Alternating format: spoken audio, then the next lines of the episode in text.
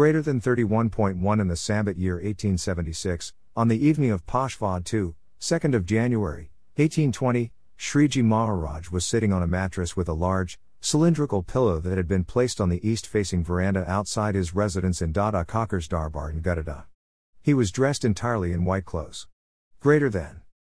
Greater than 31.2 at that time, Yoganand Muni asked, Maharaj, suppose there are two bhaktas of Bhagwan. One bhakta follows Nivruti and does not hurt anyone verbally. The other, is constantly serving Bhagwan and his bhaktas, by offering food, clothes, and flowers. However, in doing so, he may occasionally hurt someone verbally. Of these two bhaktas, who is better? So here are two devotees, one serves God and his saints continuously, but on account of being responsible, he might hurt someone verbally, one does not do anything and just sits around, but he also does not hurt anyone verbally.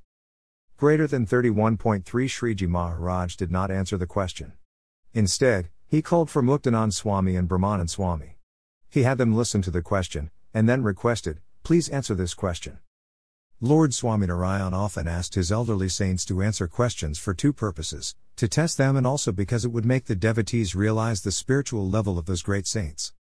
Greater than 31.4 Both Muktanand Swami and Brahmanand Swami then answered. The bhakta who may verbally hurt someone, but serves Bhagwan and his sant, is better.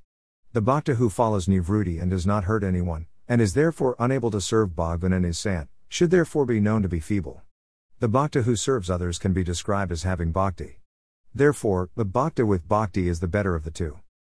The person who does nothing for saints and God does not have love for God or saints, and that is why, even if he does not hurt anyone verbally, he is still considered to be feeble.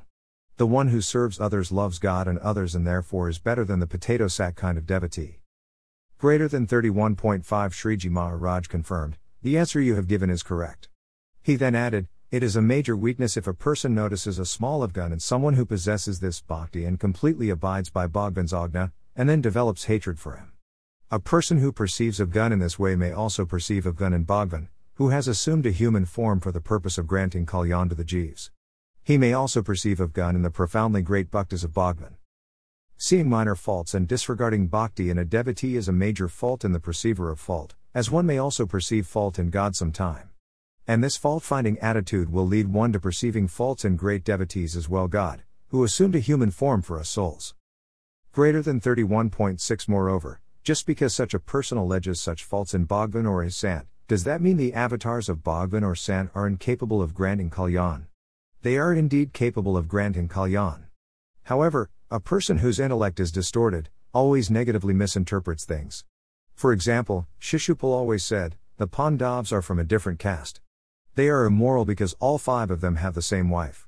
Krishna is also a scoundrel, because from the moment he was born, he first killed a woman, then he killed a crane, and then he killed a calf. He is known as Madhusudan not because he killed a demon named Madhu, but because he destroyed honeycombs. Just because those Pandavs worship him, does that make him Bhagwan? In this way, Shishupal, with his demonic intellect, identified Avgun in Bhagwan and his bhaktas.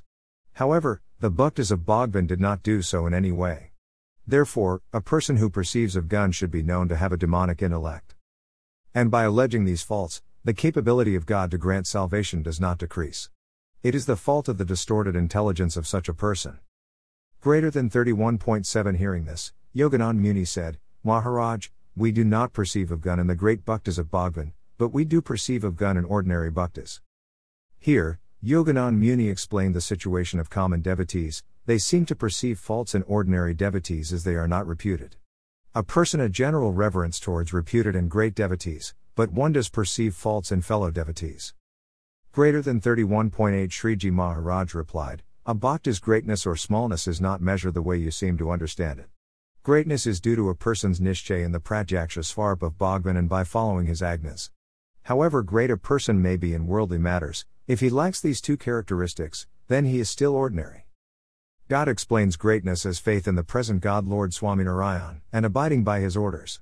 If someone is great in worldly matters like wealth, cleverness, personality, or anything else, is still ordinary if one does not have faith in God or if he does not follow orders of God.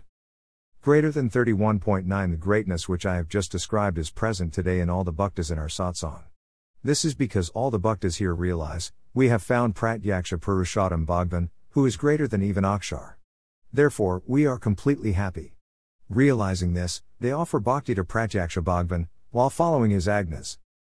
Therefore, on seeing some irrelevant personal abnormality in such a bhakta, a person should not perceive avgun in him. If a person does have a habit of doing so, then his intellect becomes demonic. In his time, all the devotees worshipped Lord Swaminarayan as God, and were rock steady in their faith and were staunch followers of his orders. That is why they felt fulfilled. One should not see minor personal abnormalities in a devotee, it will make our intelligence demonic, which will lead us to offend a devotee or God which cannot be atoned slash expiated. Vertical bar end of Vachanamrut Gadhada vertical bar 31 vertical bar 31 vertical bar